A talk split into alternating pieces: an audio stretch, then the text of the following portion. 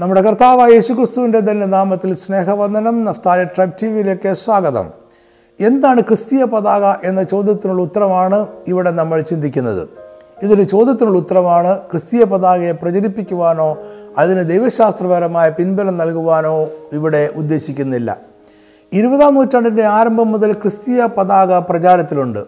ഇത് എല്ലാ ക്രിസ്തീയ സഭകൾക്കും പൊതുവായി ഉപയോഗിക്കുവാൻ കഴിയുന്ന ഒരു പതാകയാണ്.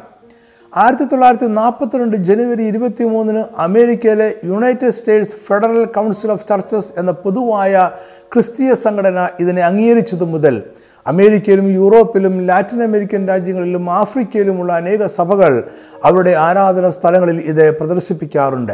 ഇതിൽ Anglican Baptist Lutheran Methodist Moravian Presbyterian Quaker Brethren പൗരസ്ത്യ ഓർത്തഡോക്സ് എപ്പിസ്കോപ്പൽ നവീകരണ സഭകൾ എന്നിവയും മറ്റനേക സഭകളും ഉൾപ്പെടും. ഇത് ഉപയോഗിക്കുന്നതിന് ഒരു ക്രിസ്തീയ സഭയ്ക്കും വിലക്കില്ല നിർബന്ധവും ഇല്ല. ക്രിസ്തീയ പതാക ലോകത്തിലെ രാജ്യങ്ങളുടെ പതാകയോട് സാദൃശ്യമുള്ളതാണ്.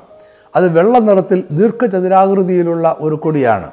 ഇതിന്റെ മുകളിൽ ഇടത്ത് വശത്തായി നീല നിറത്തിലുള്ള ഒരു സമചതുരം ഉണ്ട്. ഈ സമചതുരത്തിൽ ചുവന്ന നിറത്തിൽ ഒരു കുരിശിന്റെ ചിത്രവുമുണ്ട്. ഈ കുരിശിന്റെ ചിത്രത്തിന് ലാറ്റിൻ ക്രോസ് എന്ന അറിയപ്പെടുന്ന രൂപമാണ് ഉള്ളത്. യേശുക്രിസ്തു ക്രൂശിൽ ചൊരിഞ്ഞ രക്തത്തെയാണ് ചുവന്ന നിറത്തിലുള്ള കുരിശ് സൂചിപ്പിക്കുന്നത്. നീല നിറം യേശുക്രിസ്തുവിന്റെ വിശ്വസ്തതയും രാജകീയതയും ക്രിസ്തീയ സ്നാനത്തെയും സൂചിപ്പിക്കുന്നു. വെള്ള നിറം യേശുക്രിസ്തുവിന്റെ വിശുദ്ധിയുടെ അടയാളമാണ്. പതാകയിലെ നിറങ്ങൾക്ക് വ്യത്യസ്തമായ വ്യാഖ്യാനങ്ങളുമുണ്ട്. കൊടിയുടെ വലിപ്പത്തിനോ അതിലുള്ള നീല നിറത്തിലെ ചതുരത്തിനോ കുരിശിന്റെ ചിത്രത്തിനോ കൃത്യമായ അളവുകളില്ല. ഇതാണ് പതാക. ഇനി നമുക്ക് ഇതിന്റെ ചരിത്രം കൂടി മനസ്സിലാക്കാം. അമേരിക്കയിലെ ന്യൂയോർക്കിൽ ജീവിച്ചിരുന്ന ചാൾസ് സി. ഒവേർട്ടൺ എന്ന ഒരു സൺഡേ സ്കൂൾ സൂപ്രണ്ടാണ് ഈ പതാകയുടെ ഉപജ്ഞാതാവ്. ആയിരത്തി എണ്ണൂറ്റി തൊണ്ണൂറ്റിയേഴ് സെപ്റ്റംബർ ഇരുപത്തി ഏഴാം തീയതി സൺഡേ സ്കൂളിന്റെ ഒരു യോഗത്തിൽ പ്രസംഗിക്കവെയാണ് അദ്ദേഹം ഇങ്ങനെ ഒരു പതാകയുടെ ആശയം ആദ്യമായി അവതരിപ്പിക്കുന്നത്. ശേഷം അദ്ദേഹം ഉൾപ്പെട്ടു നിന്നിരുന്ന മെതോഡി സഭയിലെ യുവജന വിഭാഗത്തിന്റെ സെക്രട്ടറി ആയിരുന്ന റാൽഫ് ഡിഫൻഡോർഫർ എന്ന വ്യക്തിയുടെ സഹായത്തോടെയാണ് പതാക രൂപപ്പെടുത്തിയത്. പതാക ഒരു രാജ്യത്തിന്റെ അധികാരത്തെയും സാന്നിധ്യത്തെയും ഭൂപ്രദേശത്തെയും അങ്ങനെ ആ രാജ്യത്തെ മൊത്തമായും പ്രതിനിധീകരിക്കുന്നു എന്ന ചിന്തയാണ് ഇങ്ങനൊരു പതാകയെക്കുറിച്ച് ചിന്തിക്കുവാൻ അദ്ദേഹത്തെ പ്രേരിപ്പിച്ചത്. ക്രിസ്തീയ സഭകൾക്ക് ഇങ്ങനൊരു പൊതുവായ ഒരു പതാക ഇല്ല എന്നും അദ്ദേഹം ശ്രദ്ധിച്ചു. അതിനാൽ ഭൂമിയിൽ ദൈവരാജ്യത്തിന്റെ സാന്നിധ്യം സൂചിപ്പിക്കുന്ന ഒരു പതാക ആവശ്യമാണ് എന്ന് അദ്ദേഹത്തിന് തോന്നി. അങ്ങനെ പത്ത് വർഷത്തെ ചിന്തകൾക്കും ശ്രമങ്ങൾക്കും ഒടുവിൽ അദ്ദേഹവും സഹപ്രവർത്തകനും ചേർന്ന് ഒരു ക്രിസ്തീയ പതാകയ്ക്ക് രൂപം നൽകി. ക്രമേണ അനേകം പ്രൊട്ടസ്റ്റന്റ് സഭാവിഭാഗങ്ങൾ ഇതിനെ അംഗീകരിക്കുകയും അവരുടെ ആരാധനാ സ്ഥലങ്ങൾക്ക് ഉള്ളിൽ ഇത് പ്രദർശിപ്പിക്കുവാൻ തുടങ്ങുകയും ചെയ്തു. ചില സഭകളിലും സംഘടനകളിലും ക്രിസ്തീയ പതാകയോട് ആദരവ് പ്രകടിപ്പിക്കാറുണ്ട്. ചിലർ ഒരു പ്രതിജ്ഞ ചൊല്ലാറുണ്ട്. ഈ പ്രതിജ്ഞയിൽ പതാകയോടും യേശുക്രിസ്തുവിനോടും ദൈവരാജ്യത്തോടും ക്രിസ്തീയ സഭ എന്ന ഏകശരീരത്തോടുമുള്ള കൂറും കടപ്പാടും വിശ്വസ്തതയും അവർ ഏറ്റുപറയുന്നു. സ്നേഹം ഐക്യത ശുശ്രൂഷ എന്നിവയ്ക്ക് പ്രതിജ്ഞയിൽ ഊന്നൽ ഉണ്ട്.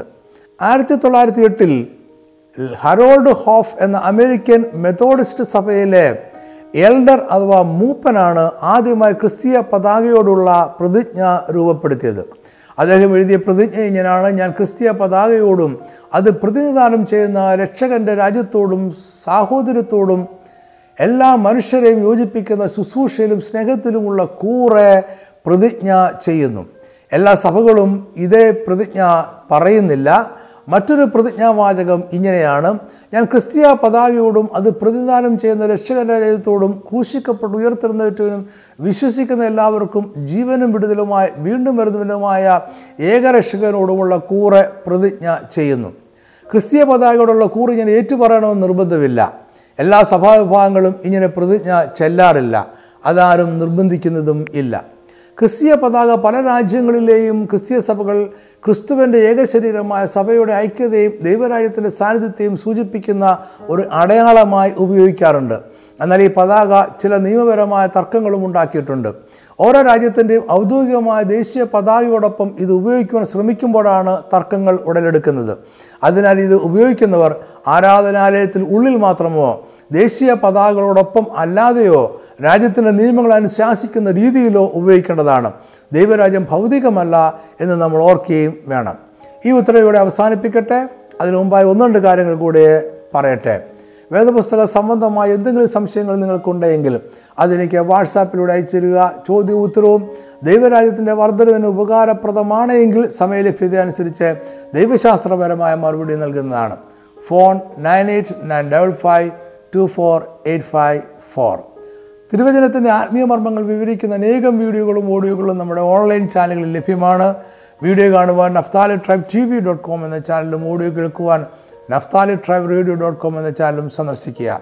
ഈ രണ്ട് ചാനലുകളും സബ്സ്ക്രൈബ് ചെയ്യാൻ മറക്കരുത്. അത് ഇനിയും പ്രസിദ്ധീകരിക്കുന്ന വീഡിയോ ഓഡിയോ എന്നിവ നഷ്ടപ്പെടാതെ ലഭിക്കുവാൻ നിങ്ങളെ സഹായിക്കും. ഇതിന്റെ എല്ലാം വേദപഠന കുറിപ്പുകളും ഓൺലൈനിൽ ലഭ്യമാണ്. ഇംഗ്ലീഷിൽ വായിക്കുവാൻ നഫ്താലി ട്രൈബ് ഡോട്ട് കോം എന്ന വെബ്സൈറ്റും മലയാളത്തിനായി വാതിൽ ഡോട്ട് ഇൻ എന്ന വെബ്സൈറ്റും സന്ദർശിക്കുക. പഠനക്കുറിപ്പുകൾ ഇ ബുക്കായി ലഭിക്കുവാനും ഇതേ വെബ്സൈറ്റുകൾ സന്ദർശിക്കാവുന്നതാണ്. അല്ലെങ്കിൽ മുകളിൽ പറഞ്ഞ ഫോൺ നമ്പറിൽ വാട്സാപ്പിലൂടെ ആവശ്യപ്പെടാം. എല്ലാ മാസവും ഒന്നാമത്തെയും മൂന്നാമത്തെയും ശനിയാഴ്ച വൈകിട്ട് അഞ്ച് മണിക്ക് പാർവിഷൻ ടി വിയിൽ നമ്മുടെ പ്രോഗ്രാമുണ്ട്. ദൈവജനം ഗൗരവമായി പഠിക്കുവാൻ ആഗ്രഹിക്കുന്നവർ ഈ പ്രോഗ്രാമുകൾ മറക്കാതെ കാണുക മറ്റുള്ളവരും കൂടെ പറയുക. ഈ സന്ദേശം കണ്ടതിനും കേട്ടതിനും വളരെ നന്ദി. ദൈവം നിങ്ങളെല്ലാവരെയും സമൃദ്ധമായി അനുഗ്രഹിക്കട്ടെ. ആമേൻ.